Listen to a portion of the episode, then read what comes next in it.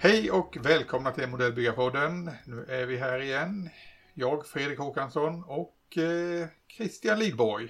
Hallå Christian, hur eh, lever livet uppe i Allingsås? Hej Fredrik, eh, tack bra. Det är ju väldigt synd att klaga på väder och vind så att det är ju fantastiska dagar som vi alla upplever antar jag just nu. Så jag är super, super, super nöjd. Eh, byggmässigt så har jag faktiskt kommit lite längre i mitt byggrum så att jag har nog ändå börjat lite med en jag hade ju behövt, eh, vad heter det? Jag behövde ju komma igång med någonting så jag hittade ju en sån här liten kula en, där, där för min dotter hon hade en En, eh, vad heter det? En leksak i. Så den ska jag göra Ja, till ja. en sci-fi leksak här nu i tanken. Eh, Okej. Ja, hur går det för dig då? Jo, det har snurrat igång här eller jag har väl färdat upp faktiskt grejer. Så jag blev färdig med eh, min 135-modell av CSS David.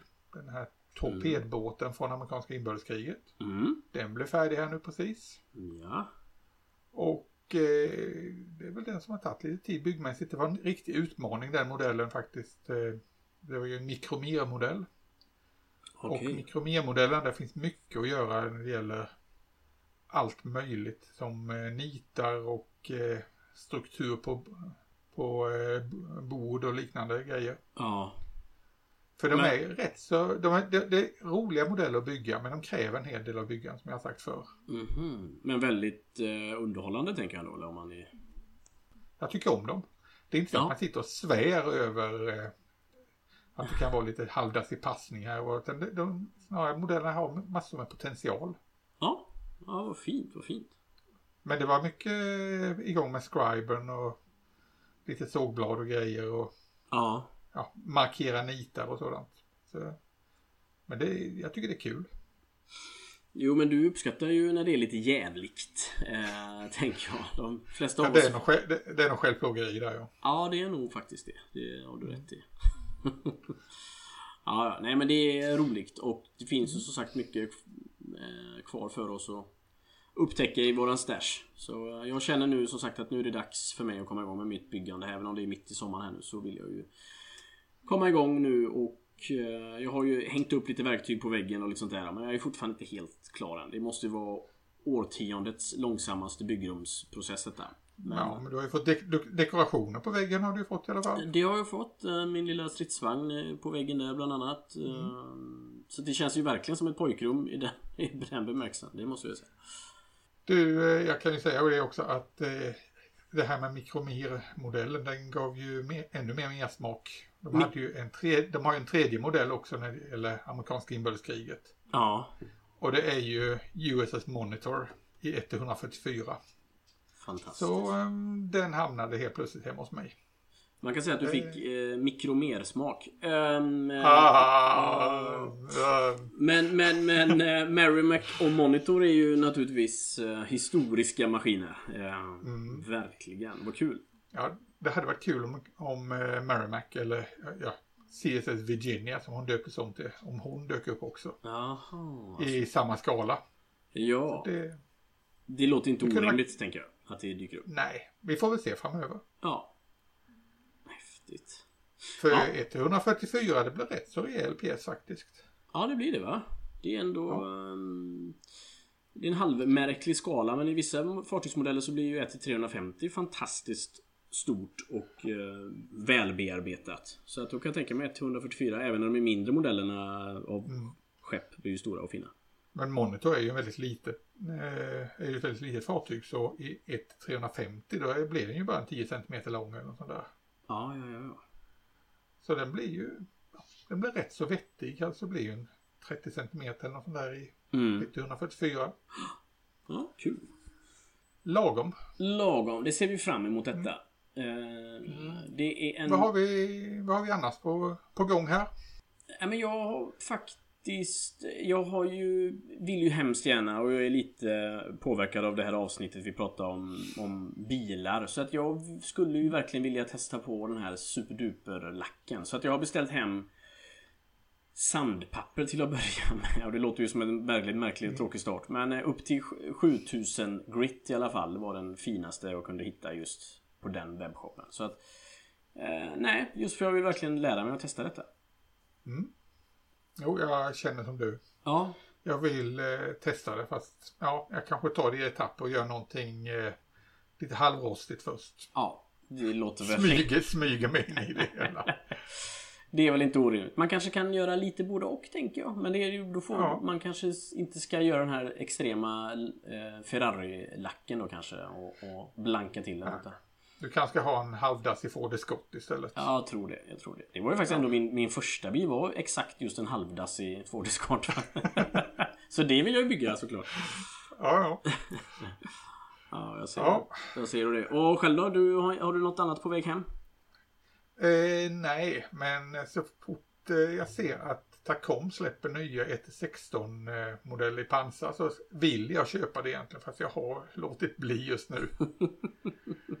ja, nu släppte de ju faktiskt den här eh, M50A1 Ontos. Just Den här eh, märkliga lilla grejen från Vietnamkriget med vad det, sex stycken eh, rekyllösa pjäser på. Ja, precis. Det stämmer, det stämmer. Eh, och det är ju en, faktiskt en användes ju i Vietnam som du säger och eh, Oklart med vilken god insats den gjorde där. Men, men den, den hade ju en del eldkraft. Det måste man ju säga till den. Väldigt konstigt. Den är, den är extremt märklig. Ja, och väldigt Men jag bara, tänk, jag, bara, ja, men jag bara tänker på en sån sak för att ladda om den. Du har sex skott och sen måste du ut och Mm. ladda om. Mm. Så den känns ju lite märklig på det viset. Hade det varit en sån 1917 uppfinning hade man inte blivit förvånad. Men att det var en eh, sen 1960-tals uppfinning då blir man lite förvånad. Det håller jag med om. Mm. Faktiskt. Ja.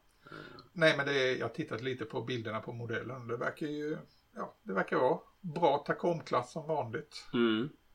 Och sen, eh, jag tycker om eh, Tacoms idé just när det gäller det här 1-16 pansar. För de kör ju bara de små vagnarna. Precis, det känns väldigt genomtänkt. Eh, när jag och min kompis hade Hobby Room som webbshop. Då, då tog vi ju in just den tyska visen och den, den Figuren är ju jättestor om man jämför med vagnen och naturligtvis är det ju skalaenligt. Men det är väldigt fascinerande att de, man väljer de små vagnarna för då blir de inte så vansinnigt mycket större än ett 35 pjäs heller. Så att... Eh, Nej, de är ju inte större än en 10 GT 1-35. nej, nej. Så det är rätt behagligt. Eh, Det måste jag säga. Nej, för jag kommer ihåg när de första 1-16, när Tamiya släppte de första 1-16 vagnarna då av sent 70-tal. Mm. Och eh, de var ju enorma. Ja. De var ju de här stora radiostyrda grejerna och de, de tog ju sin plats. Ja, de gjorde det och jag kanske jag har berättat förut men jag har ju ändå köpt ju den här klassiska som skjuter en soft kula om man styr radiostyr och sådär. En Tigretta och 1 till 16 och Jättekul och häftig men det är sån konstig storlek så du kan inte ha den till någonting liksom. Du kan inte ställa den i hyllan för den är, tar för stor plats och du kan... Nej men det är bara...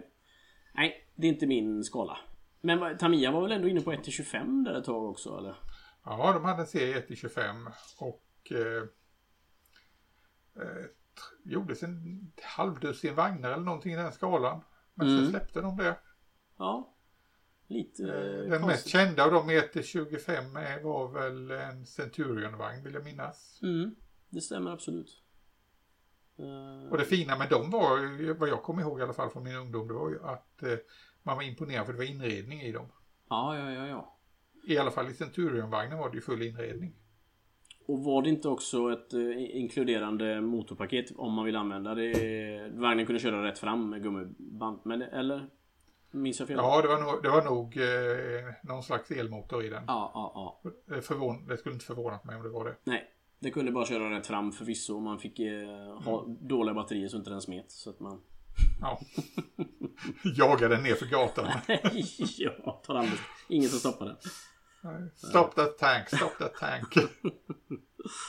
Ja, jag säger det. Nej men sen har det ju faktiskt, som jag tyckte var en spännande nyhet. Eh, Tacom har ju släppt, äh, men förlåt, Border Model har ju släppt en eh, Jagdpanzer 4, alltså eh, L70. Den här Alket-versionen då som är, Ja.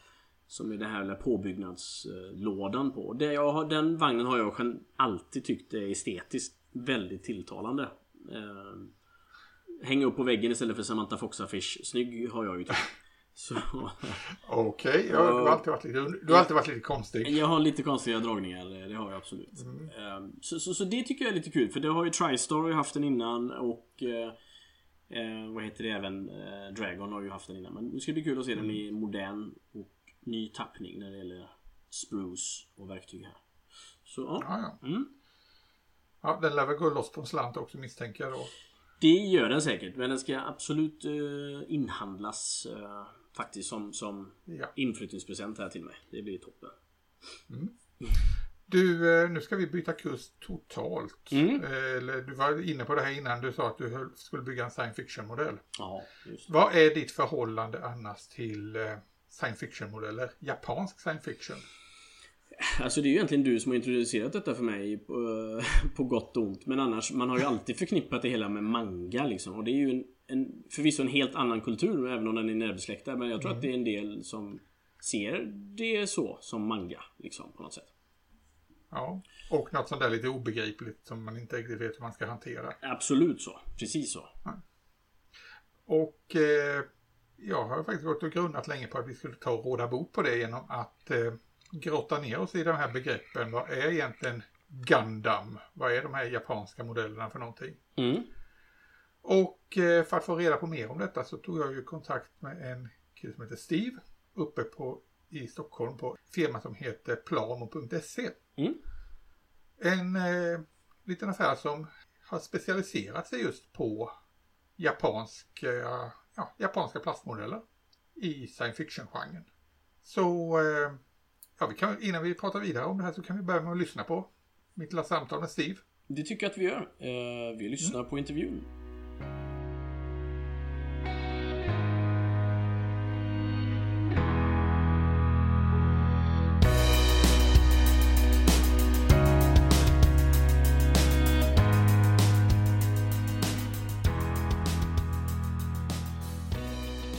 Ja, nu sitter jag här och har Steve Sasaki framför mig. Och eh, att du är här, det har att göra med Gundam och en firma som heter plama.se. Eh, kan du berätta lite, vem är du? Eh, ja, jag heter Steve som sagt och eh, jag jobbar egentligen vanligtvis eh, för Alfaspel.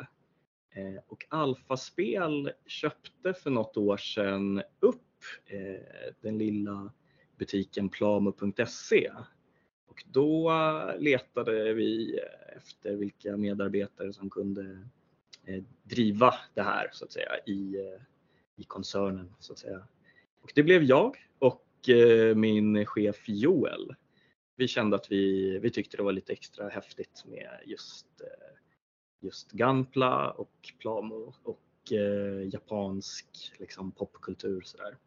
Mm. Så det är vi som eh, får eh, rulliansen att eh, fortgå helt enkelt.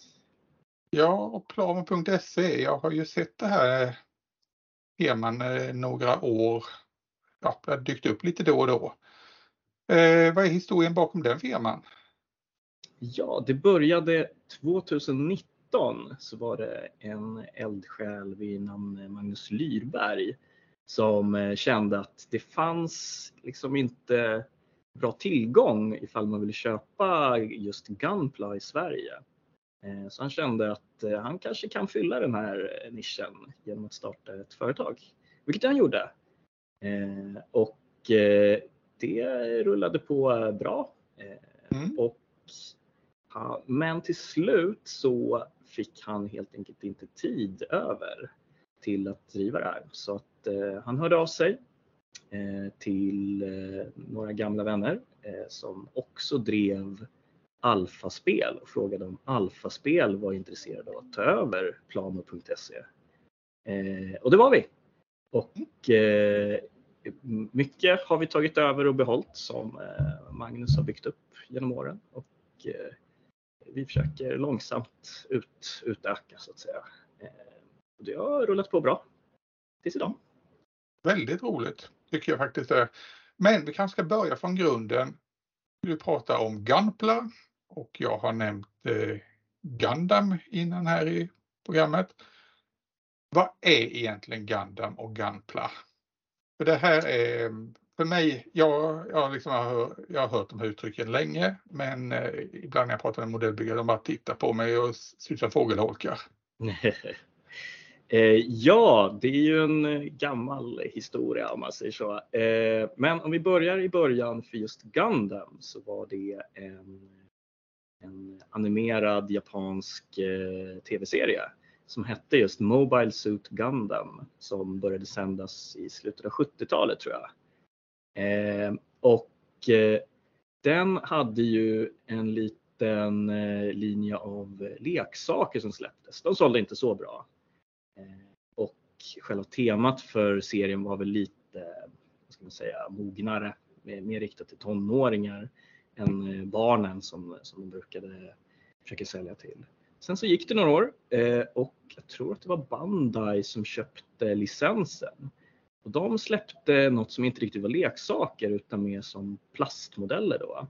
Mm. För lite äldre publik. Och det slog tillräckligt hårt för att, att det skulle bli en grej. Helt enkelt. Och vi kan väl säga det också att den här serien, den tecknade serien, det är egentligen bara den här vanliga gamla idén om kampen mellan det goda och det onda imperiet. Eller vad man ska kalla det. Ja, precis. Men skaparen Tomino, han har ju försökt väva in så mycket, vad ska man säga, allegorier och, och tematik från just den eh, verkliga världens politik. Så mm. tittar man djupare så kan man se liksom både kolonialism och militarism och fascism liksom avhandlas. Eh, men om vi återgår, just Gunpla är egentligen förkortning av Gundam Plastic Model. Då. Mm. Eh, så att för att särskilja just plastmodeller från som vanligast andra världskrigsflygplan och sånt så kallade man just de här robotarna för Gundam Plastic Model, så Gunpla eh, i förkortning. Och det andra uttrycket vi har svängt oss med, Plamo, det är ju egentligen en sammandragning av eh, Plastic Model då. Allt det här är liksom japanska, vad japanerna uttalar som eh, lånord, så det blir väl mm. mer Puramoderu.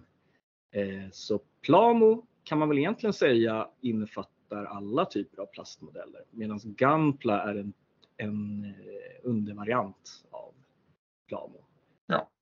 Nej, för eh, om jag förstod det rätt då när eh, Bandai tog över och började göra de här plastmodellerna av de här stora robotarna, för det är ju robotar det handlar om. Ja, precis.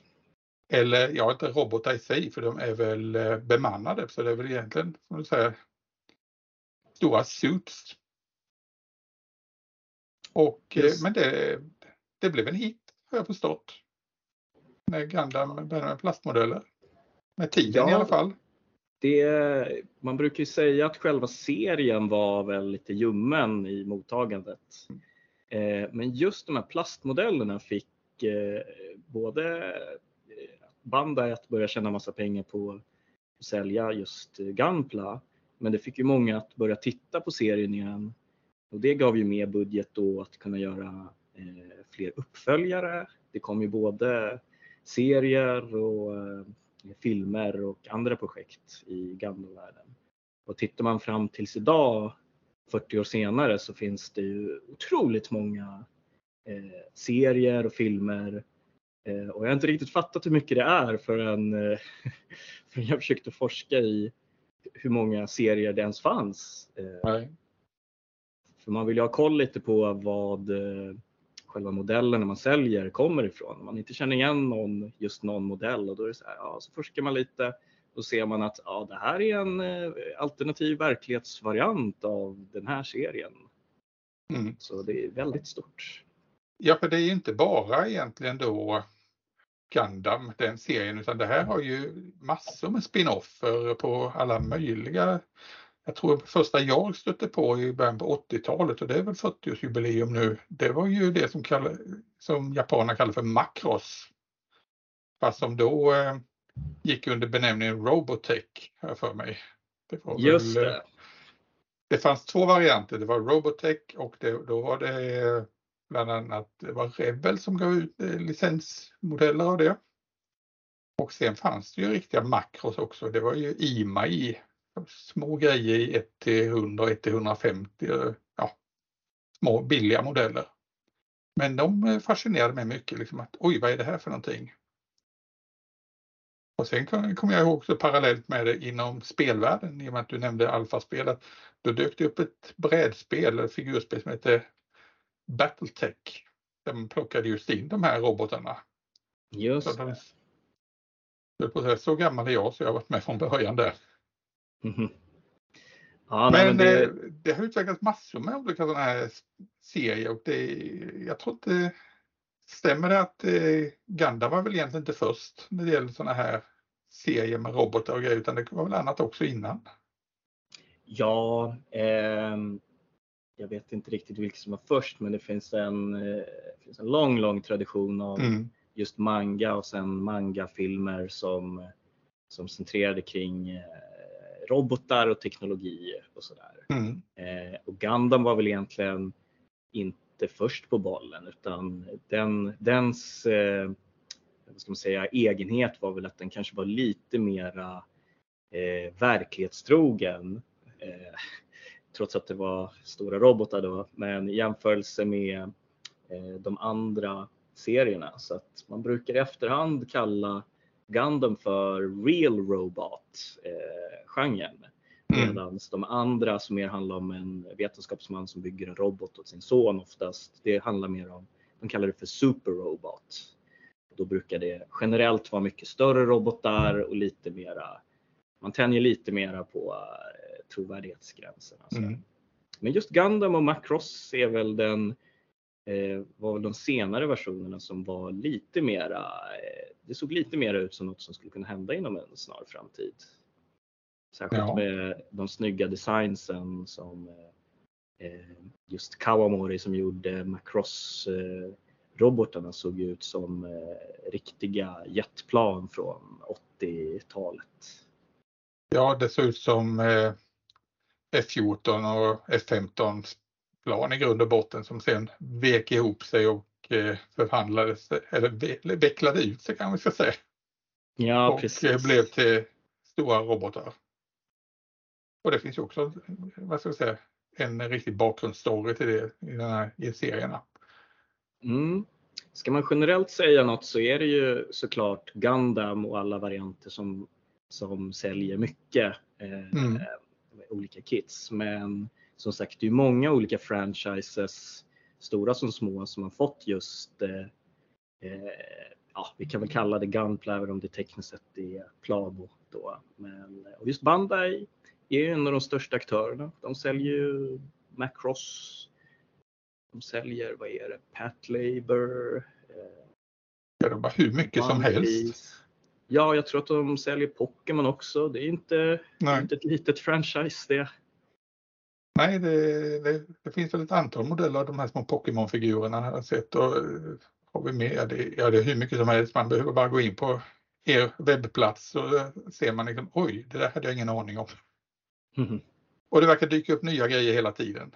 Så det, och jag förstår det på sätt och vis efter att ha varit i Japan och sett hur den kulturen lever där. För det är ju, det är ju inte någonting som bara ungdomar sitter och bygger de här grejerna. Utan det är ju, det är ju som sagt framförallt vuxna män som ofta går hem från, eh, efter jobbet, går in i butiken och kommer hem med en stor Gundam-modell. Ja precis, det är ju mer som en, eh, en hobby där. Man ser mm. det inte riktigt som någon, någon så här barnsysselsättning. Även om man kan börja rätt ung med att sätta ihop modellerna.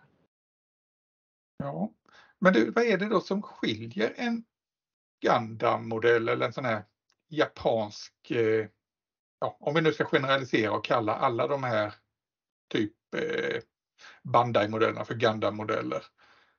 För de har ju vissa gemensamma drag när det gäller byggande. Vad är det som skiljer de här från vanliga, jag vill på säga Airfix-modeller och Rebel-modeller?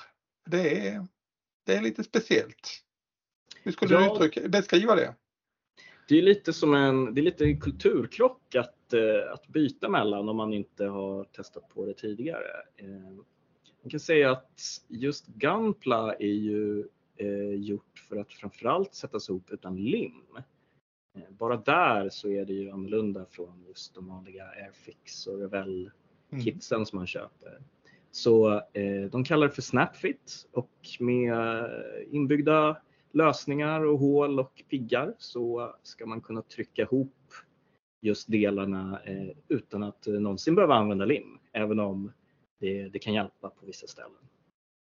Eh, Därför en, vik- en viktig del i de, just de här modellerna är att de ska kunna poseras på olika sätt. De ska, de ska kunna röra sig. Precis, och den andra grejen är just att, eh, att de flesta modeller är ju artikulerade i lederna. Mm. Så att om man bygger en robot så kan man oftast vrida på höften och böja på knäna och armarna eh, och huvudet och så kanske det finns lite vad de kallar för gimmicks som är rörliga extra eh, detaljer som att man kan öppna cockpiten och sånt. Eh, Och allt det här är ju både för att de yngre ska kunna leka lite och de äldre ska kunna posera sin, sin modell i olika coola och dynamiska poser. Tanken är att man, man sätter upp sitt verk på hyllan när det är klart men lite då och då så ska man eh, posera om den så att man får liksom en lite fräschare anblick på sin robot.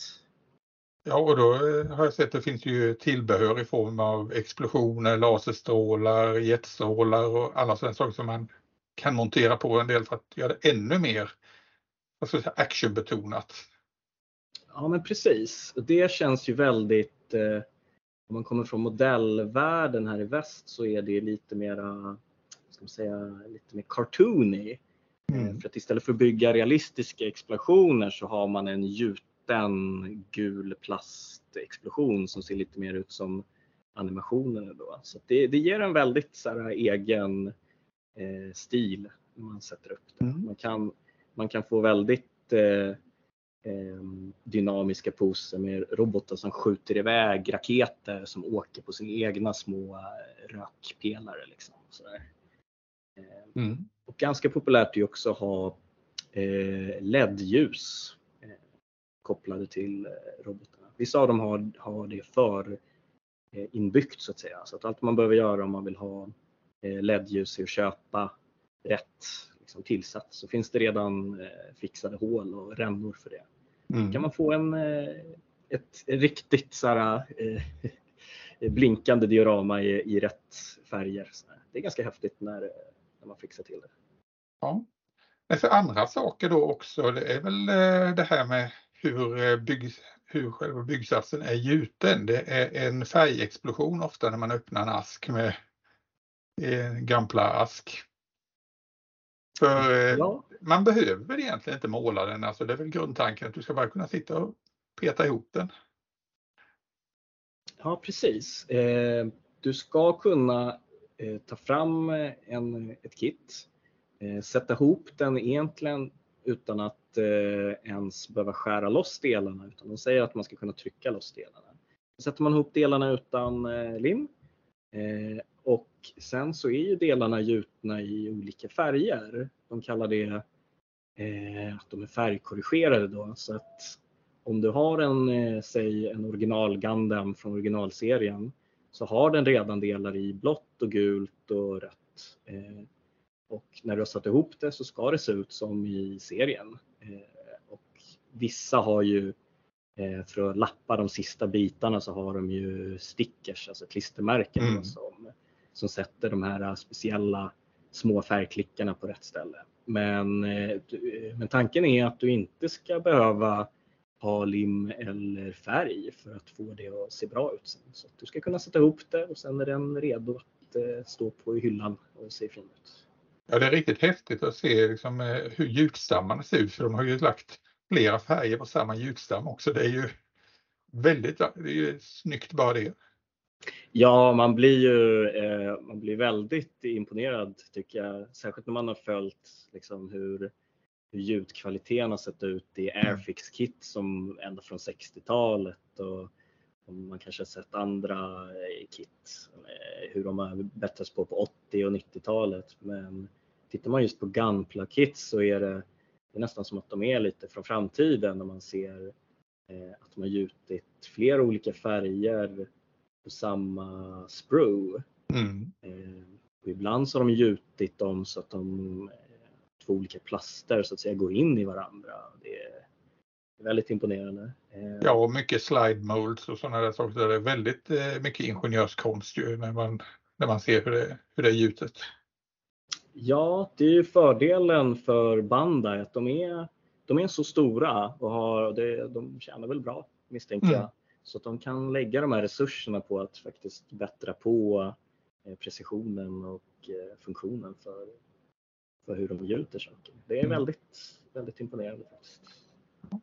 Men eh, trots att man inte behöver måla så, ja, det målas ju hej vilt ändå. Det ju, finns väl inte en modellbyggare utan att man, ja, jag ska ändå måla. Jag måste fixa till det här om man vill ha lite bättre finish på det. Och där är det också lite speciellt. Hur målar man egentligen en Gunpla-modell? Eller vad finns det för olika idéer? För det, nu är det en ledande fråga här för jag vet redan svaret på det men du kan gärna få förklara. Ja, det finns redan när man börjar så finns det ju en sak som gör det speciellt och det är att man målar ju en modell som eh, har rörliga delar. Så att då är ju slitstyrkan på färgen eh, lite viktigare. Om man mm. nu inte tänker låta den, låta den vara liksom i en position och sådär. Ehm, men mycket av teknikerna man kan använda i, i liksom vanliga flygplansmodeller så kan man ju faktiskt använda på just, eh, på just Gampla. Mm, men det är lustigt att det communityt har utvecklat liksom andra ska säga, namn på saker som egentligen man gör likadant. Mm. Bara som ett exempel så brukar man avsluta med en topcoat säger man. Det är egentligen bara att man avslutar med att mattlacka oftast. Ibland så mm. menar man eh, satinlack då. Eh, men annars, eh, annars så tjänar man bra på att göra som vanligt, att man primar, eh, mm. man målar eh, och så eh, kan man ju weathra innan, innan man slutlackar. Någonstans vill man kanske ha lite dekaler och sådär. Eh, och eftersom det är så många steg och det, man behöver lite slitstyrka så är det väldigt vanligt att folk eh, kör tre, kanske till och med fyra lacklager just för att låsa in liksom, primern, dekalerna, weatheringen och så vidare. Mm. Och eh, då är det väl, eh, när jag tittat på färgbeskrivningar där, då är det ju framförallt de här japanska Mr Hobby-färgerna som man hänvisar till. Är de, när du säger slitstyrka, är det bättre slitstyrka för dem eller, eller är det det att man gärna kör lacquerfärger eller? Ja, just att de, eh, nu minns jag inte riktigt vad det är, men det är, är det lacquer eh, bas just Mr Hobby har? Ja, Mr Hobby finns två varianter, lacquer och sen har de eh, akrylvariant också. Det kommer på senare men grundgrejen är väl en lacquer här för mig. Ja, Lacquer håller ju mycket bättre. Mm. Det är ju eh, lite mera meck med att sätta upp och rengöra och sådär. Eh. Mm. Men det håller ju bättre vilket man märker att det är, övervägande just Mr Hobby och lacquerfärger som används på Gampla. Några har ju försökt på akryl sådär men det kräver lite mera arbete med att låsa in det med lack och sådär. Mm. Akryl jag älskar akryl men det är lite, det är lite svårare att få det att bli snyggt på stora platta ytor och hållbarheten liksom för, för just när man vrider lederna och sådär. Då ska färgen mm. helst stanna kvar. Ja, för trots vädran så finns det ju en estetik inom den här genren som att det ska, det ska liksom poppa lite färgerna gärna. Ja, det, det är väldigt intressant för att eh, om man tänker sig militärflyg eh, som jag var riktigt nedgrävd i när jag var tonåring. Då skulle det ju vara så mycket vädring som möjligt nästan. Det skulle mm. vara på sin höjd när den kom från fabriken så var det en uniform, kanske silver med någon mattlack. Eh, och tittar man på eh, sportbilsmodellerandet då är det lite mer att man experimenterar med just de här metalliska mm. eh, glänsande liksom, metallicfärgerna. Gunpla är lite där mitt emellan, eller den är lite både och. Att det finns de som älskar just de här, eh, man kallar för candy coating.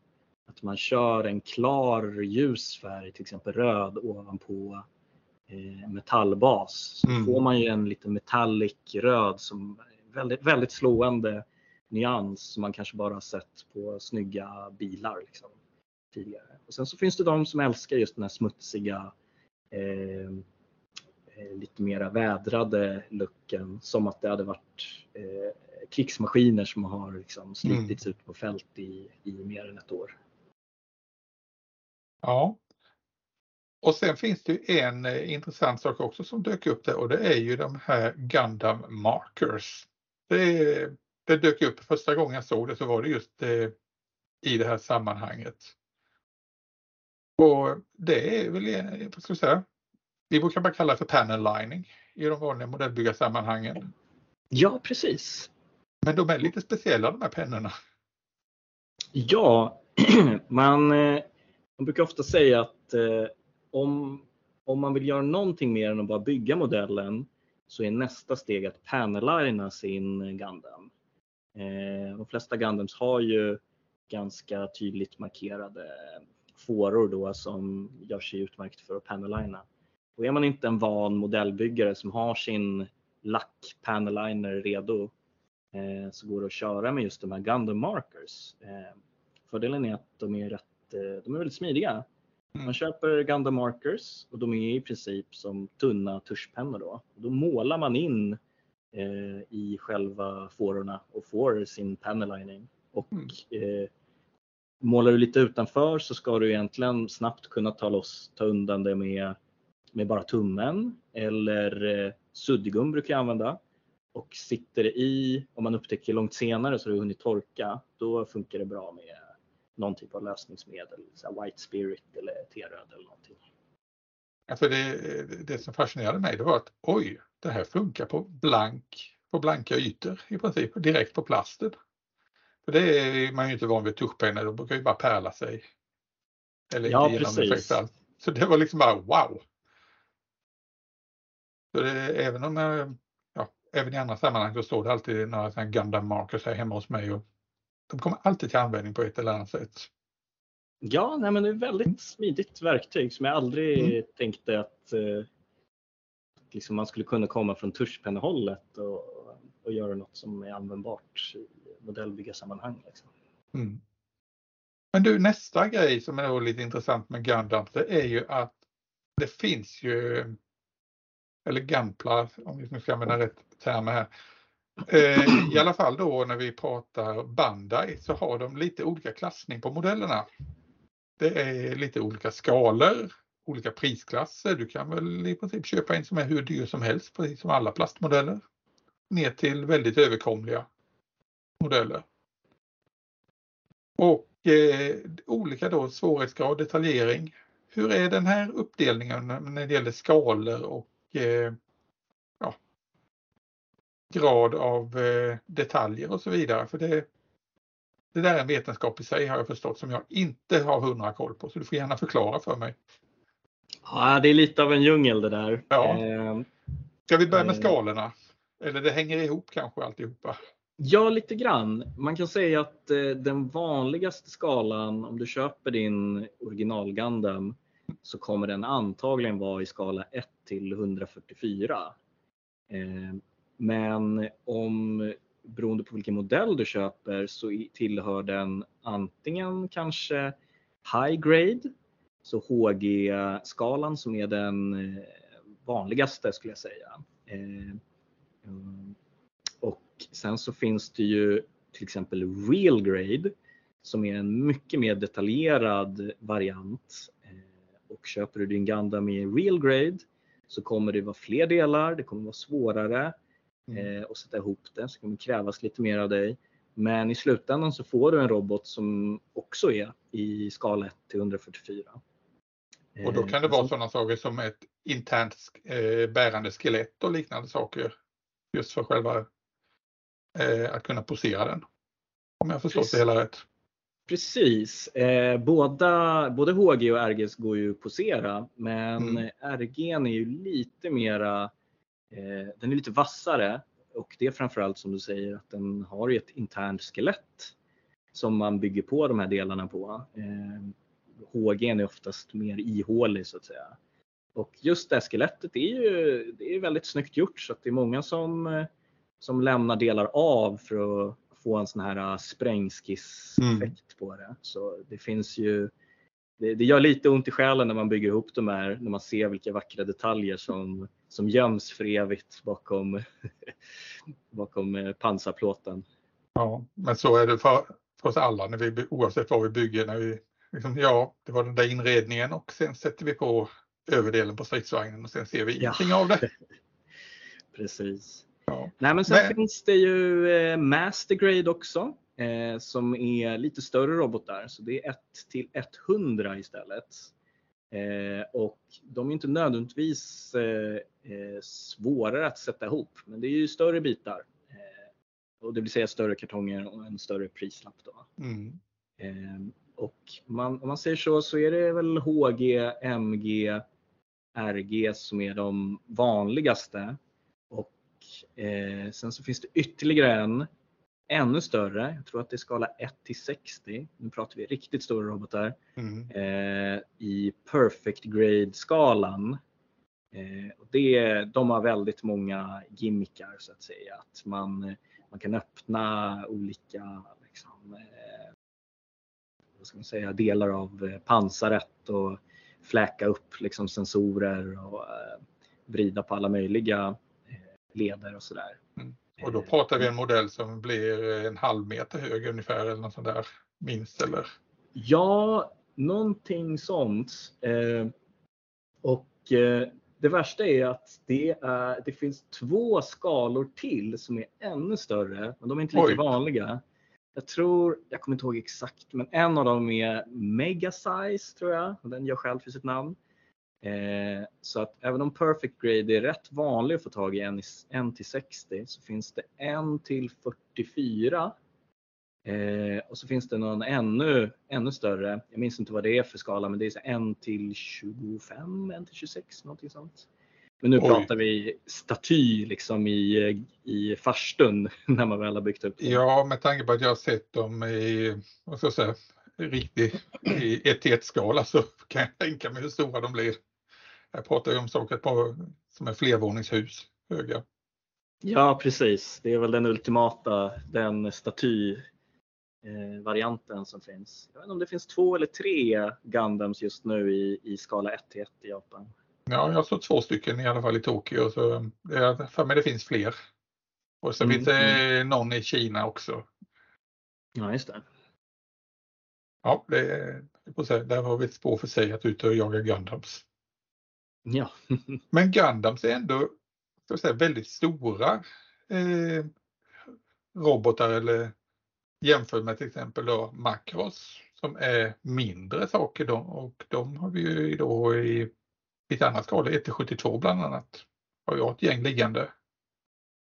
Och de blir ja, i den skalan ja, ungefär lika höga som en 1 144 Gundam eller något i den stilen. Mm, ja men det stämmer. Jag tror att Bandai har kommit fram till att eh, en bra normalstorlek på en robot är 13-14 cm hög.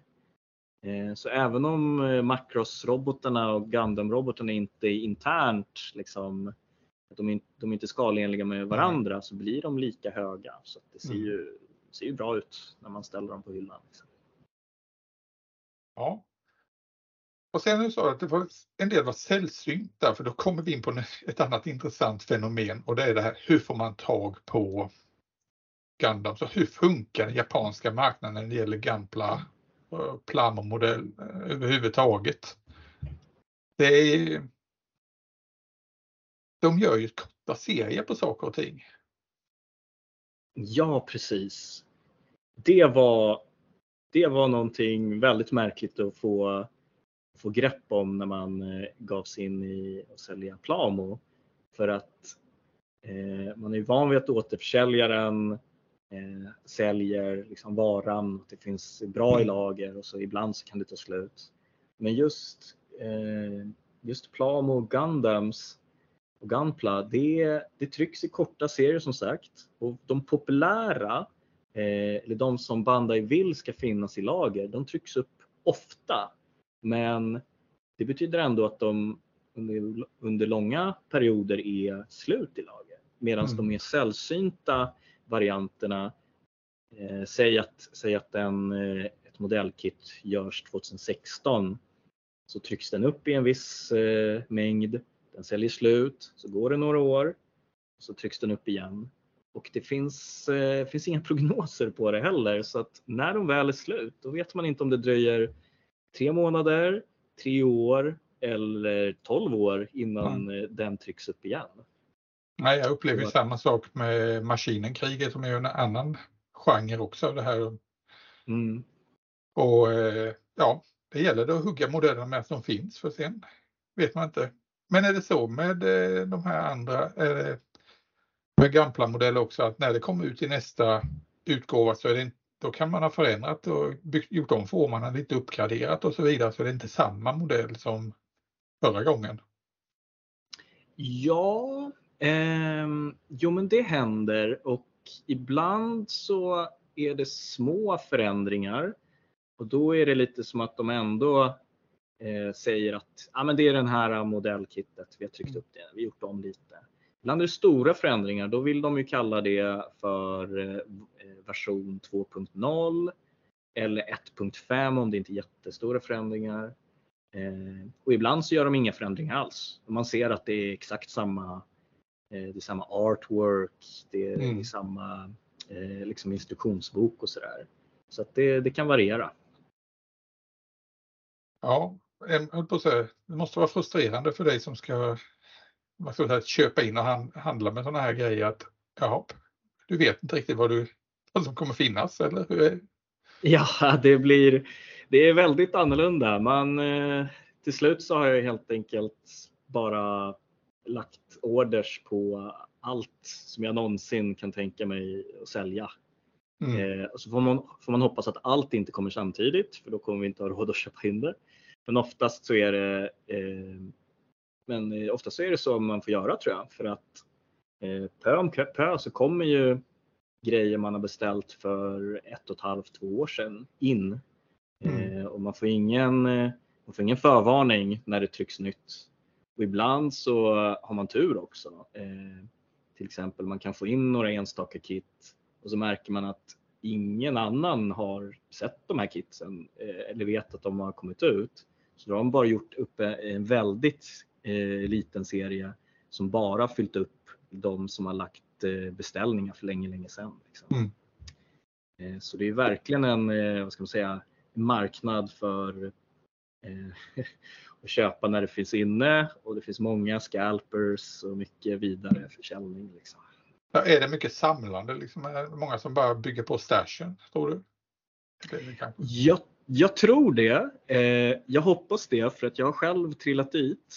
Jag, eh, jag började eh, och lovade mig själv att inte köpa något innan, eh, innan det förra är färdigbyggd. Eh, sen insåg man att det dök upp modeller som, som antingen köpte jag nu eller så väntar jag tre, tre till fyra år innan de dök upp igen. Och då köper man på sig Mm. och ja, du vet nog själv, där hamnar Japp. man i stashbyggandet. Been there, done that. Så det, men sen är det också det här med den japansk, eh, japanska modellen. Den japanska marknaden är så pass stor så jag, jag gissar att det är som allting annat. Det är bara lite, lite av det som sipprar ut till eh, resten av världen. Att det, det mesta stannar i Japan. Ja, det- Eller hur känner du? Jo men så är det. Eh, det är ju tråkigt för oss som inte är i Japan då för Mm. att det är verkligen som du säger att man känner att eh, kitsen delas ut och, och tillverkas framförallt för den japanska marknaden. Och det som sipprar ut utanför landets gränser det är, det är ibland inte så mycket som man skulle vilja. Eh, det gör ju att vissa nya släpp till exempel eh, där de verkligen borde ha gjort en stor serie så att det finns många kit att köpa. Visst, ibland så ser vi inte alls något från första liksom, vågen för att det har tagit slut. Det har antingen köpts upp i Japan för att det har varit högre efterfrågan eller så har det köpts upp i Kina eh, eller i närområdet och sådär. Eller i de större länderna i Europa. Så att, eh, det, blir ju, det blir inte så mycket kvar till våra återförsäljare. Mm. men det har blivit bättre ska jag ändå säga. Men hur ser hela den här kulturen ut runt om i världen? I Japan som sagt, där vet jag de är tokiga i Gundam och Gunpla. Men eh, ja, när man tittar runt på nätet så har jag förstått det mycket nedåt eh, Malaysia, Filippinerna, Sydostasien. Att, eh, men hur ser det ut eh, ja, i Europa och här i Sverige? Det, är väl en, det är väl en mycket mer nischad hobby eh, upplever jag. Eh, I Japan är det ju väldigt mainstream. Man kan hitta det i en vanlig 7-Eleven. De har oftast mer än en Gunpla-kit att köpa. Mm. Men eh, även i Sydostasien och i Kina så är det relativt vanligt. Liksom, det är som en normal hobby. Medan här i väst så, så är det säkert även för liksom, eh, nördar så är det relativt okänt. Eh, inte så synligt liksom, idag. Det är, vad ska man säga, hobby, de som har det här som hobby är väldigt utspridda. Mm och, och hänger på sina egna forum så på nätet. Så att, eh, det finns ja. definitivt tillväxtmaterial men vi är, inte så, vi inte så många, vi hörs inte så mycket riktigt än. Nej, men utvecklingen i Sverige, är det ökade? Eh, ja, men det, det gör det. Det är den allmänna populariseringen av japansk popkultur skulle jag säga. Så det går via anime-serier då menar du? Ja, men det, det tror jag. Eh, I alla fall eh, till exempel Pokémon Kidsen mm. de, och One Piece Kids. De säljer ju främst till eh, anime och manga-fans och sådär. Så kanske de ser någon Gundam och, och blir lite intresserade. Mm. Ja, Macros har jag för mig jag har sett på om det var jul, eller Netflix till och med. Eller något sådär. Det fanns serierna. Ja, men precis att median blir mer tillgänglig också mm. tror jag hjälper till. Att, eh, jag minns ju hur det var när man började. Då var man tvungen att köpa VHS, anime VHSer på specialbutiker. Ja, det var, där skickade man efter och sen satt man där, ja, jag hittat Pat Labor. Ja. och sen gick den där stackars VHS-kassetten runt i hela bekantskapskretsen. Precis, precis. Men nu är det ett knapptryck iväg i ja. dagens streamingvärld. Så det är bara intresset som, eh, som hindrar. Mm. Ja, Nej, men det här är, jag tycker det är fascinerande och eh, framförallt befriande att få bygga sådana här modeller. För det är, jag är ju sån att jag kan ju inte vad ska jag säga, hålla mig till målningsbeskrivningen utan jag gör det saker och ting till mina egna prylar hela tiden. Mm. Hur, är, hur är det med dig där? Är, är du eh, vad ska jag säga, rätt trogen och eh, följer serierna och säger att ja, så här har du bestämt att det ska vara? Ja, men både och. Eh, det var ett tag jag var fast i just andra världskrigsmodeller. Mm. Då är man ju så kallad, kallar man det, rivet counter. Mm. Det gäller att vara det bara för sig själv. Man ska inte påpeka hur andra ska bygga sina modeller. Men det var kul att själv forska fram eh, exakt hur eh, registreringsplåten ska se ut på en, eh, på en Sherman tank. Liksom. Mm. Det går att översätta till Gampla-världen för att det finns mycket, mycket detaljer eh, om man vill vara trogen själva världen så att säga. Eh, och då handlar det om att ja, men den här modellen fanns i öknen i eh, USA och den hade den här typen av färger. Och så mm. vidare. Så det är kul och den ska ha precis den, här beväp precis den här beväpningen och eh, ja, ska sitta här och där och liknande. Precis, men jag är också, jag älskar just att kitbasha och bara ta, eh, ta delar som inte har att göra med modellering alls kanske och försöka bygga något som ändå ser trovärdigt ut. Eh, till exempel, jag har en, jag har en Zaku eh, robot som jag håller på att försöka eh, sätta på lite så extra plåt på och bygga om till eh, så att det ser mer ut som en så första världskrigssoldat nere i mm. skyttegravarna. Och då var jag tvungen att lista ut hur ser en tysk eh, stridsspade ut och hur skär jag ut en sån ur eh, så plast, plasticard. Eh, det är ju utanför ramarna så att säga. Det, är också ja, det, låter, som... det låter jättespännande ju. Ja, men det är också en sak som uppmuntras i, i Gundam-världen. Trots att man båda har det här väldigt enkla. Att Mm. eh, du behöver inte göra någonting extra, du kan bygga upp din modell. Eh, men det finns ju många som just eh, frodas i att, att bygga helt galna saker.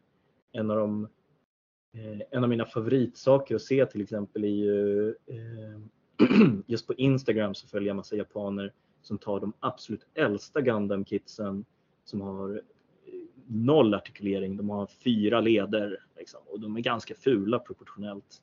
Och så försöker de bygga om dem genom att förlänga leder, skära upp liksom, vissa delar av eh, pansaret och, och sätta om det i, i olika vinklar för att få det se ska man säga, snyggare och modernare ut. Mm. Eh, och vissa kanske säger varför inte bara köpa ett nytt kit som redan är snyggt.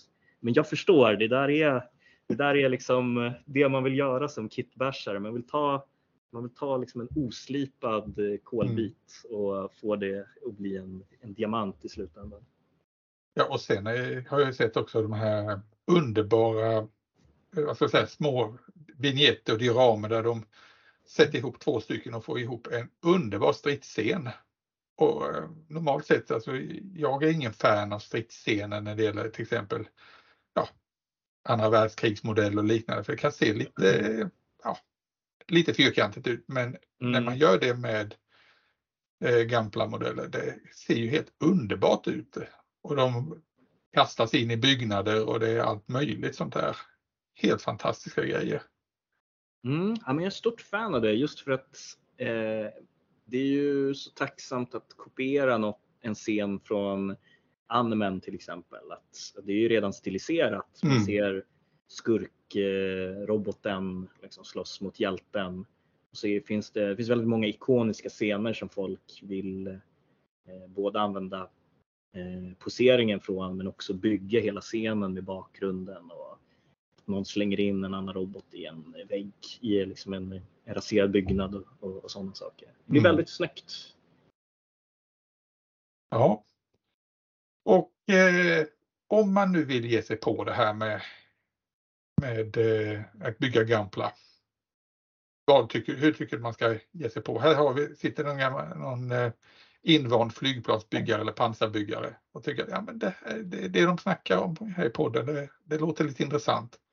Vad gör man?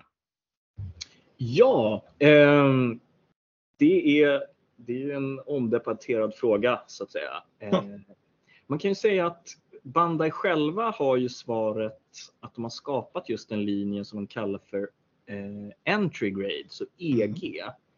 Eh, och det är väldigt billiga kits som ska vara extra eh, användarvänliga. Och Mm. eh, det är de till exempel med att själva sprucen är där är delarna orienterade efter eh, vad, hur man sätter ihop dem. Det vill säga att eh, bendelarna finns ungefär på samma ställe.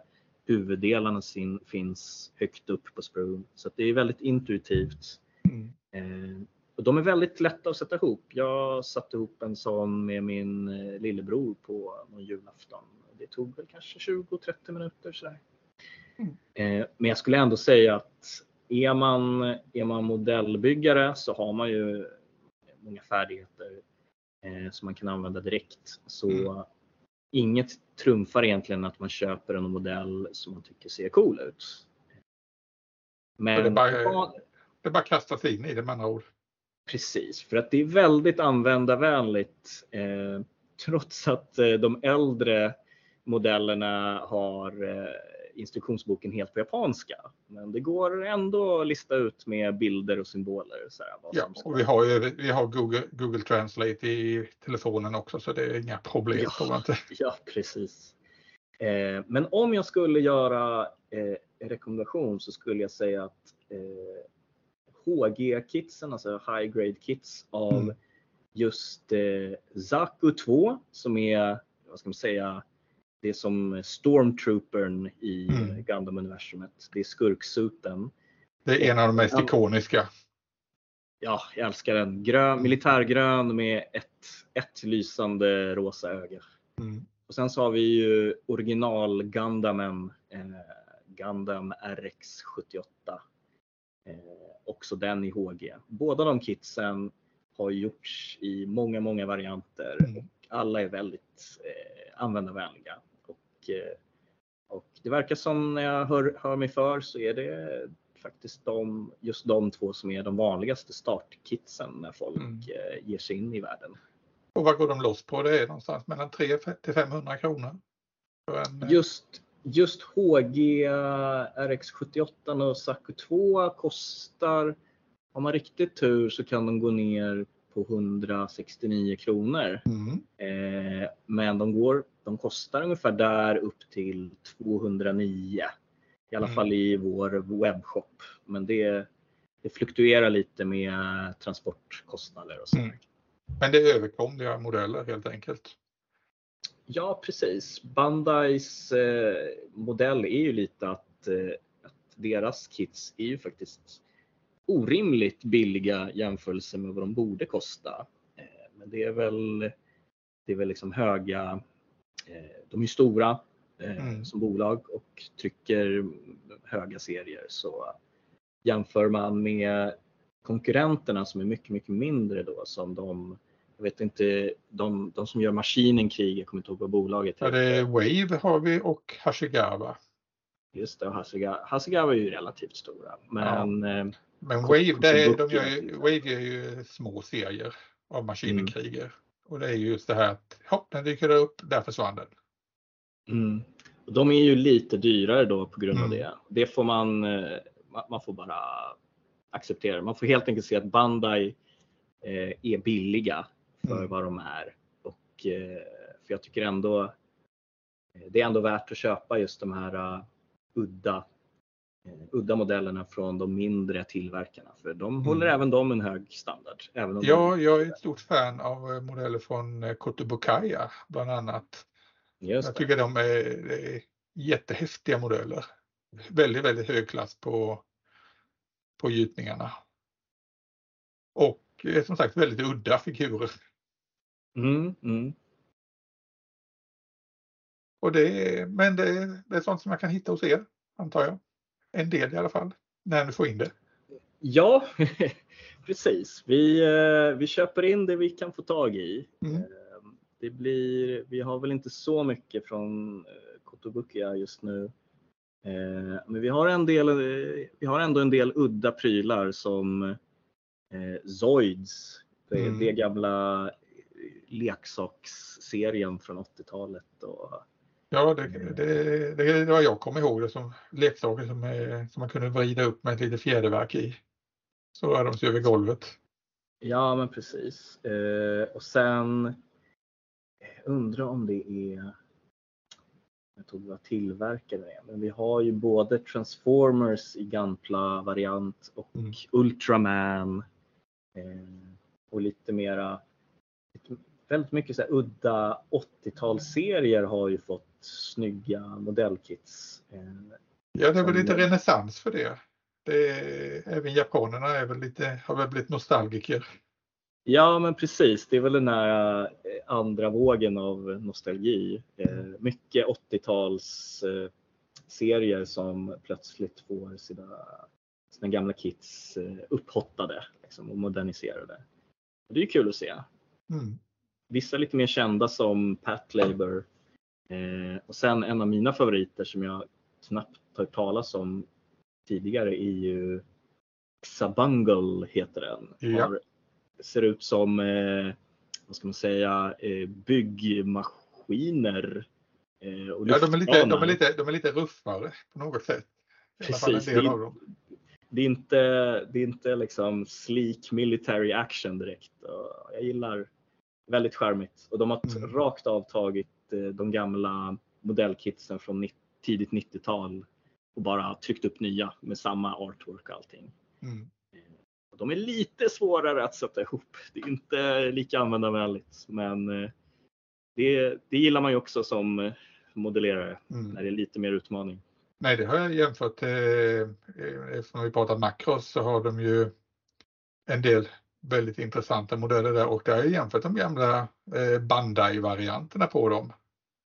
Och de är mycket, mycket svårare än de nya från eh, Ashigawa.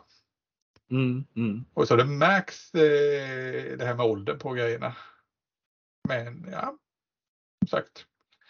Som du sa innan det där med att ge sig på de gamla grejerna. Det, det finns en tjusning i det. Och att bara fixa det. Ska på något sätt få ihop det. Ja, men precis. Eh, Om man, om man någonsin har suttit där med en sån här vakuumpressad eh, ud- udda jetflyg från 50-talet, då vet, Mm. man, då vet man hur otroligt primitivt det kan bli ibland. Mm. Men eh, det är också väldigt speciellt att få ihop det så att det blir snyggt sen. Så. Ja, vad var det jag såg här nu? Bandai, ja, de ju också ut de gamla modellerna på nytt. Jag såg att de eh, på någon sida att de hade gett ut, på nytt gett ut den allra första Saku-varianten som dök upp i tv-serien exempelvis. Just det. Och när man tittar Undrar- på det så bara liksom, vad var detta för någonting? Hur kan...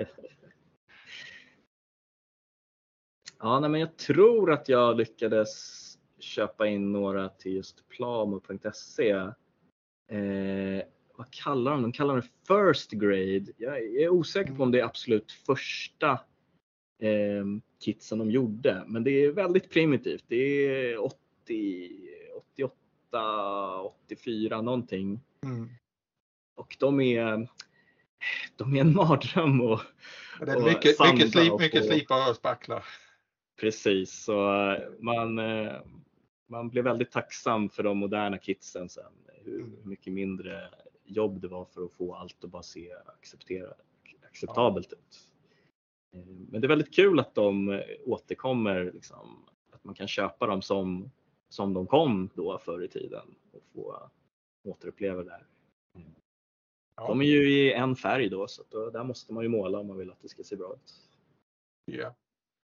Du, eh, nu ska jag inte uppehålla dig längre. Nu har vi förhoppningsvis blivit lite klokare. Alla som, som lyssnar på, på det när det gäller Gundam, Gampla och allt som gäller japansk popkultur i modellform. Ja, Så eh, ja, vi får väl hoppas att vi ses ute någon gång i eh, modellverkligheten, höll jag på att säga. absolut. Så eh, Steve, ett stort tack till dig för att du tog dig tid här i Modellbyggarpodden. Jajamän, tack för att jag fick vara med. Ja, ha det bra. Ha det bra då.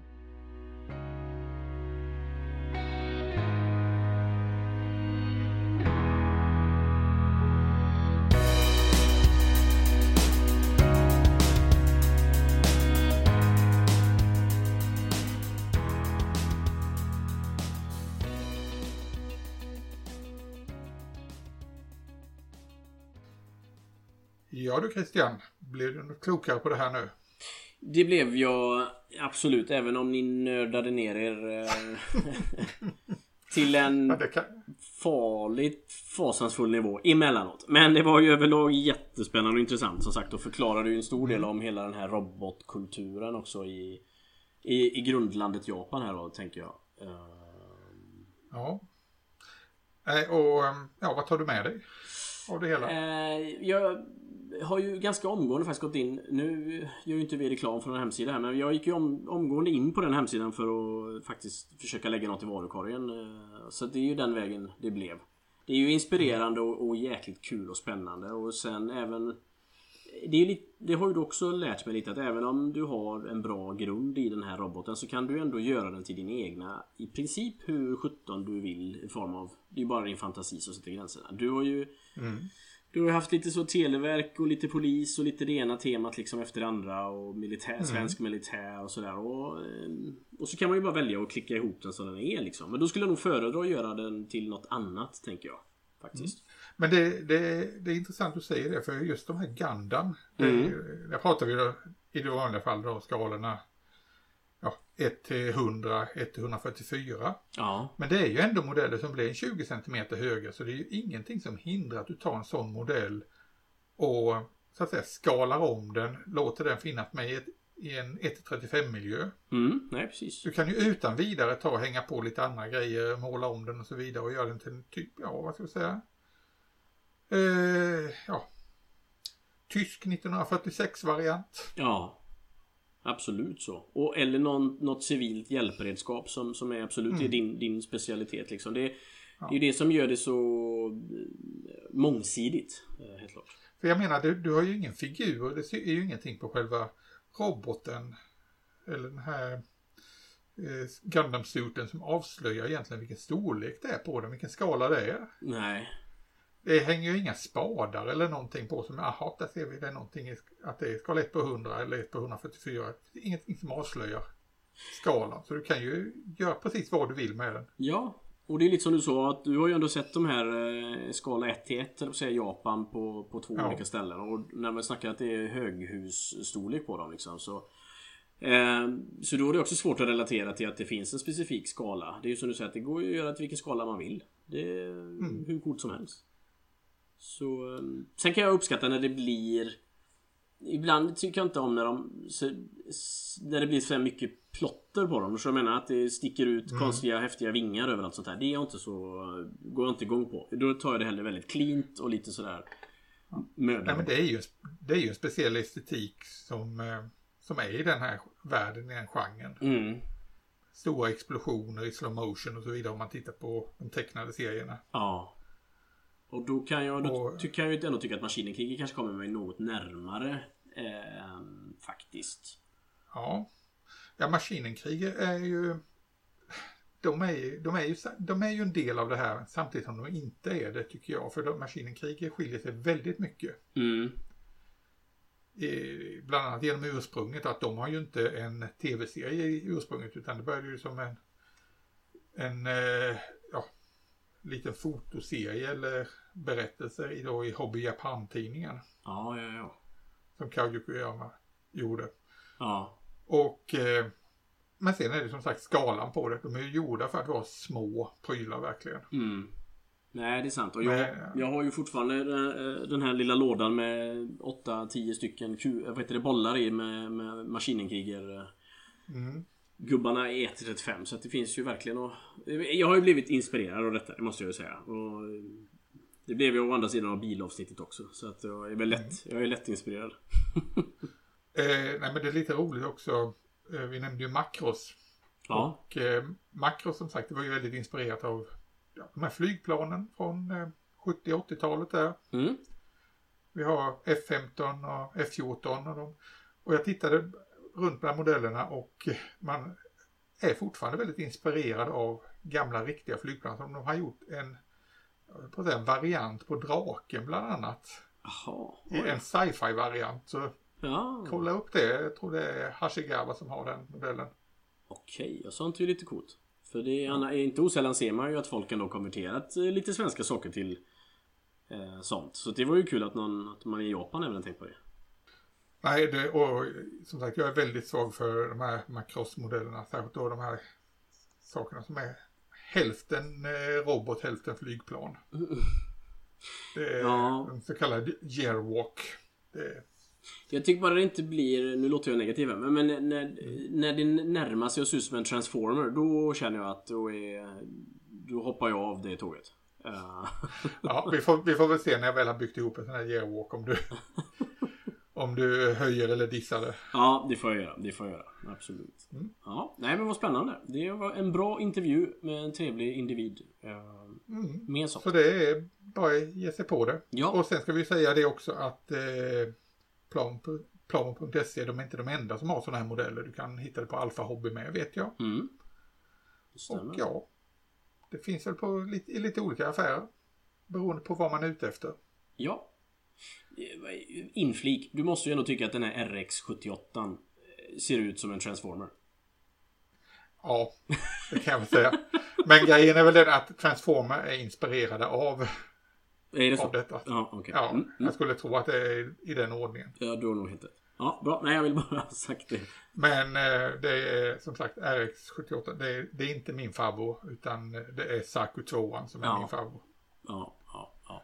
Den, eh, den ser brutal ut. Hörde du? Till och med jag nördar ner mig lite nu. Grattis! Tack! Välkommen in. Down the rabbit, down the rabbit hole. Ja, precis. Ja, innan vi skenar för Ja. mycket så får vi väl eh, tacka för oss helt enkelt. Tiden skenar och eh, Tiden skenar. det har varit Ja. trevligt idag. Antingen ut i, ut i solen eller mot byggbordet. Det är valfritt. Det är helt valfritt och vi får se vad det blir. Just nu är det faktiskt, får man säga så, lite för varmt för att vara ute. Så att då får jag vara inne och skydda mig i solen istället. Ja, du på tal om det. Vi kommer ju faktiskt in i en period här nu juli, augusti där vi kommer ha väldiga problem. Mm, I alla fall jag brukar ha det. just Det det. blir för varmt för att måla. Ja. Och det var faktiskt någon på modellbyggarforumet, eller säga också, som upplevde utmaningar med sin eh, spruta här nu. Att den kloggade igen ganska snabbt. Och då tänker man att det är ju faktiskt så. Det är sommaren. Det kom, man får upp tidigt på morgonen och börja köra igång kompressorn istället. Ja, dessvärre. Men Ja. eh, att tänka på, helt klart. Ja men vad fint då vännen. Eh, tack Ja. för idag. Tack själv. Så hörs vi snart igen. Det gör vi. Ha det gött. Tack, hej hej. Hej.